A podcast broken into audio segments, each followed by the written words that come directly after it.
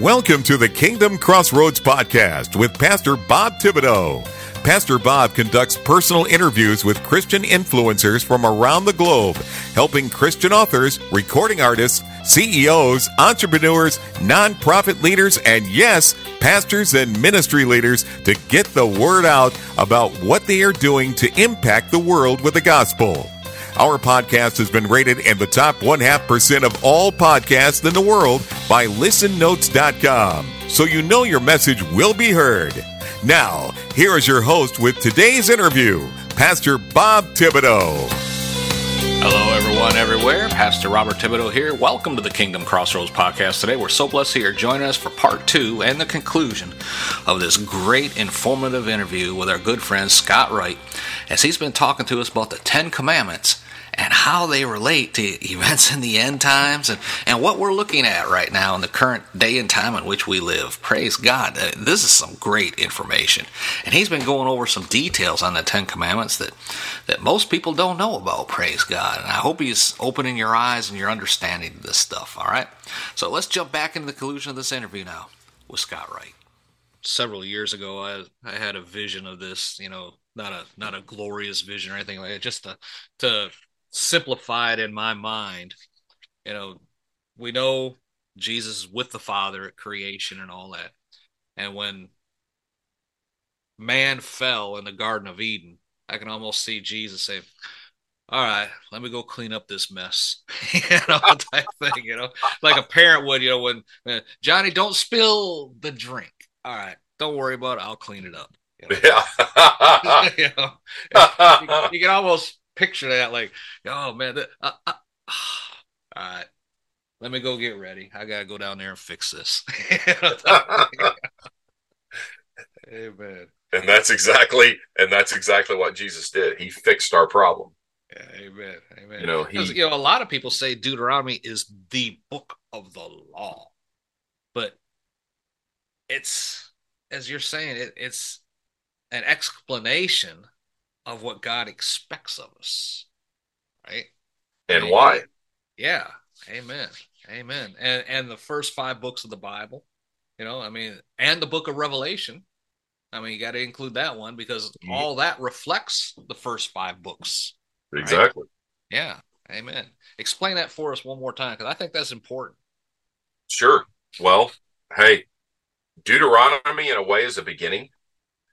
God is really bringing into focus what's going on in the spirit.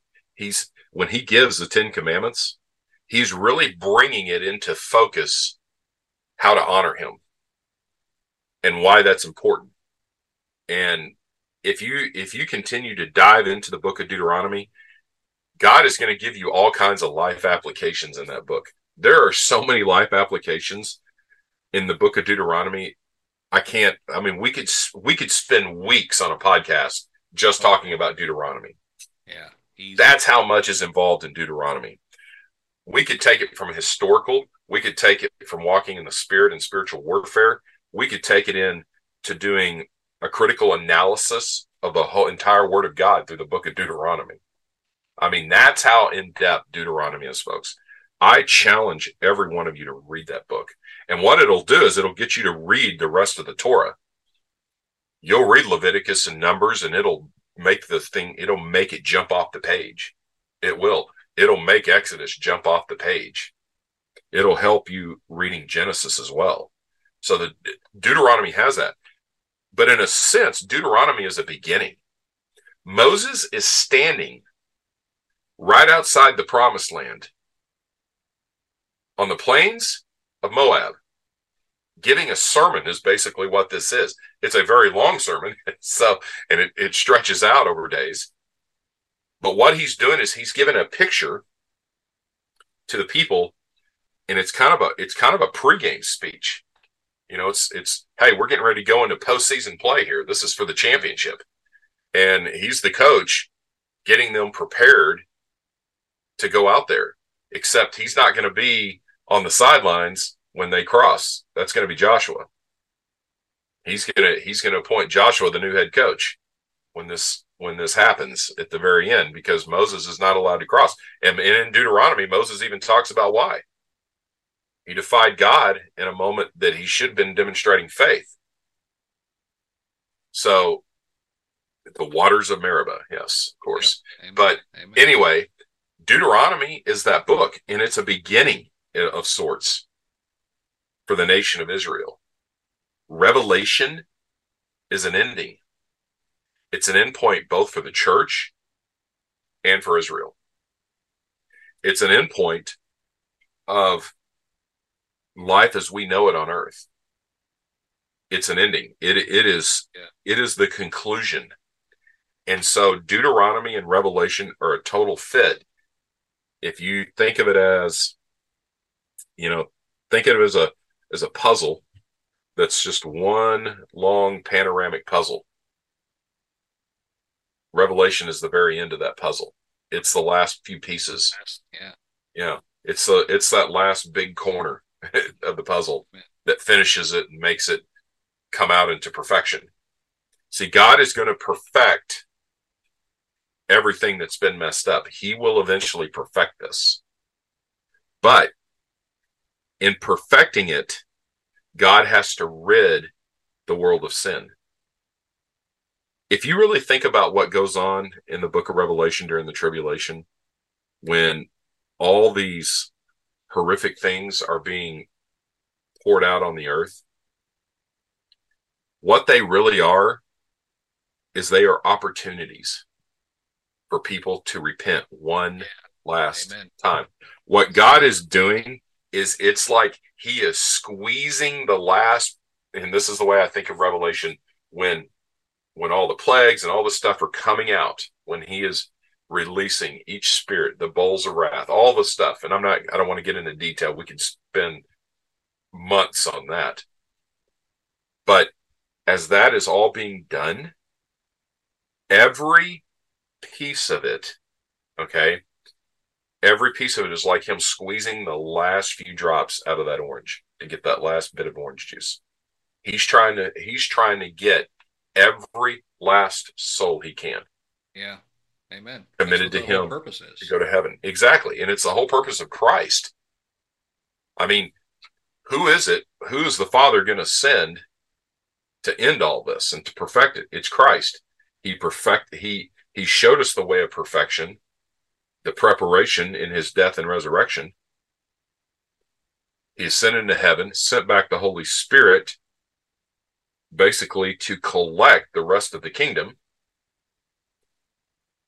and then when he returns, only the Father knows the hour. Yeah. Not even the Son knows the hour, but he will tell Christ it is time. And Christ will come back to the earth and finish this. Well, It'll all be finished. Only God knows the final hour. I've given you yep. a prognostication of a of a timeline. Mm-hmm. But the Holy Spirit gave me that and he showed me how it was embedded and it's really embedded in the word of god there's evidence of it mm-hmm. but yeah did he tell me the exact day no i don't know the exact day nobody does only god knows that only the father knows the exact day. And revelation to deuteronomy is that. It is so much deuteronomy is so much of a beginning and revelation is the end to that beginning.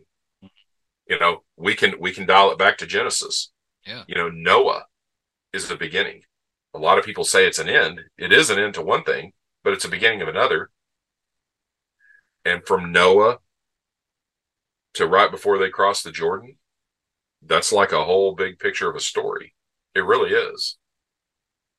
So some people say it's from abraham to Mo- till moses dies. That's like one section. So however you want to divide that out, Deuteronomy, though, is a beginning, Revelation is an end. And these 10 commandments are your spiritual warfare guide to understanding your heart. That was the whole point of the 10 commandments. See, Jesus came, and when he talked about on the Sermon on the Mount, when he gave the Sermon on the Mount, he started with the Beatitudes. The Beatitudes are a reset of the 10 commandments.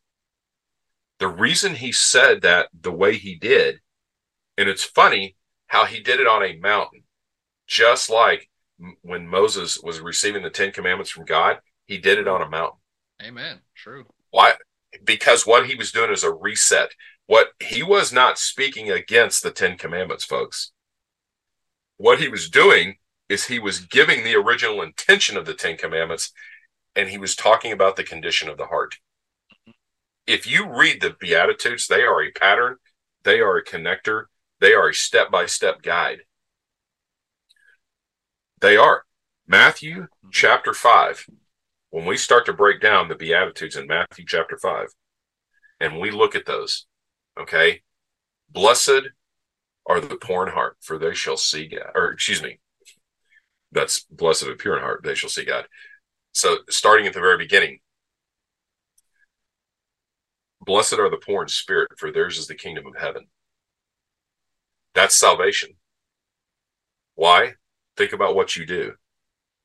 When you receive Christ, you have to humble your heart and submit to Him, right? That's being poor in spirit. You have to become poor in spirit to receive Christ. All right. So, what's the next step? Blessed are those who mourn, for they shall be comforted. What he's talking about is that you're going to mourn the passing of your old life. You're going to mourn that. You're going to mourn the old self dying. That's what that is. Well, in that process, you now become humble and meek. Blessed are the meek, for they shall inherit the earth. Well, there is going to come a time in the thousand year reign where we're gonna we're gonna do that. So through those first three steps, what have we done? We've received salvation and we've been humbled by submitting to Christ. Yeah. Amen. Completely and totally. After that, then you start to get this fill of hunger after you've went through those steps. If you look at the process of Revelation chapter 3 verses 18 through 21, that's no different. It, that's kind of pre-built into the Beatitudes. Those who hunger and thirst for righteousness, well, when you get that zeal, that hunger for the word of God, because real righteousness is God. It's his truth. It's his word. It's his spirit. You're to, when you start really hungering for those things, that nothing else in your life is more important than that, you shall be filled. When you make that the center of your attention, that's exactly what Jesus was saying. When you make me, he's saying, and I'm and I'm speaking on Christ's behalf, not myself. When you make me the focus of your attention, I'm going to fill you. It it re- relates right to Matthew chapter six verse thirty three. It relates right to Luke 14 when we get down into the later part of that chapter, starting around verse 26, when he says, "Deny yourself, take up your cross, and follow me." What is that saying? Again, it's that everything is geared towards Christ, that your entire focus is about his righteousness. It's about his total righteousness. I'll tell you a, a good uh, a good breakdown for that is this one. Go to Luke chapter 14. Start with verse 26, go through about 33 and just read that and meditate on it. I, I would I would tell you guys to do that because Jesus gives some hard sayings there, but what he's really doing is he's angling your heart to be attached to him and to his purpose and God's will. Period. See, Jesus submitted to the will of the Father, and he's teaching them that here in the Beatitudes. These Beatitudes are connected to that verse, to that passage, excuse me. The Beatitudes are connected to the Ten Commandments because Jesus is talking about the condition of the heart. After we've hungered and thirst for righteousness, we're filled. When we're filled, we're filled with the Spirit. The first thing we do is we show mercy. We're merciful.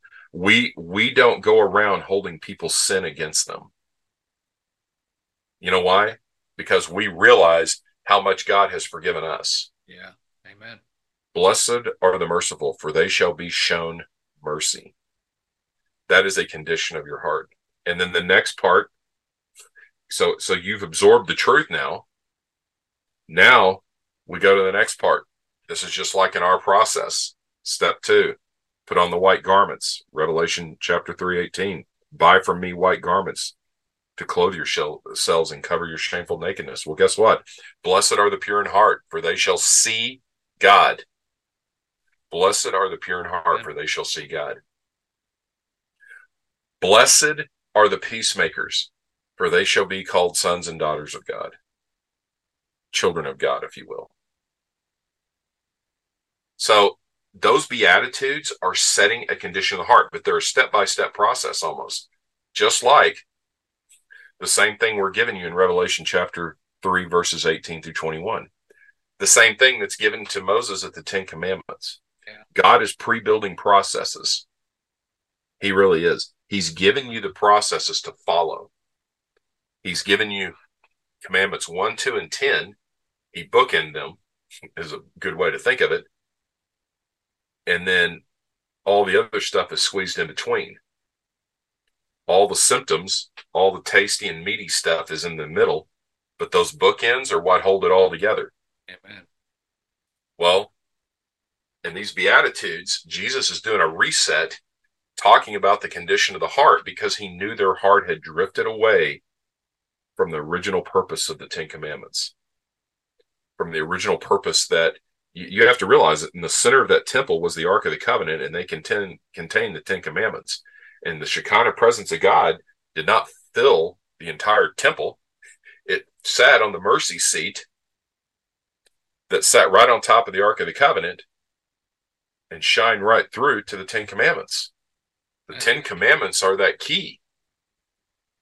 And so when we break those Ten Commandments, the process of getting to those Ten Commandments through the process, the seven steps of the process of through the or the, the process of going through the temple and and going through that for those 10 days which by the way the nation of israel is doing right now. The day of atonement is this next monday. Time of the recording yep. Yeah exactly. Yom yom kippur i mean mm-hmm. so think about it.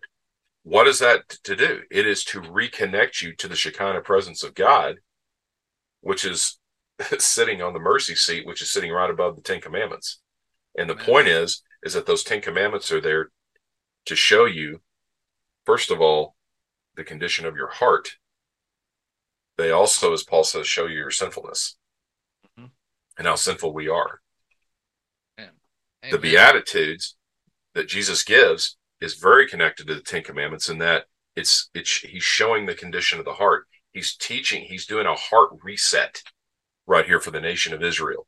And then eventually that would spread to the Gentiles. And he knew that you know, when he gave that speech, he knew that that was what was going to happen. And he was trying to tell us again the same thing God is telling Israel with the Ten Commandments is that it is all about the condition of the heart. Amen. Amen. Scott, this has been so good. And yeah, we definitely need to focus, you know, not so much on, you know, you hear, oh, you know, the Old Testament has passed away. You know, Jesus is, you know, no, Jesus said, I didn't come to do away with the law. I came yeah. to fulfill it. Exactly. You know? So if you're in Christ, you are fulfilling the law. Exactly. But that's you need to translate that from your spirit into your mental acuity and and understanding of what it is you're fulfilling.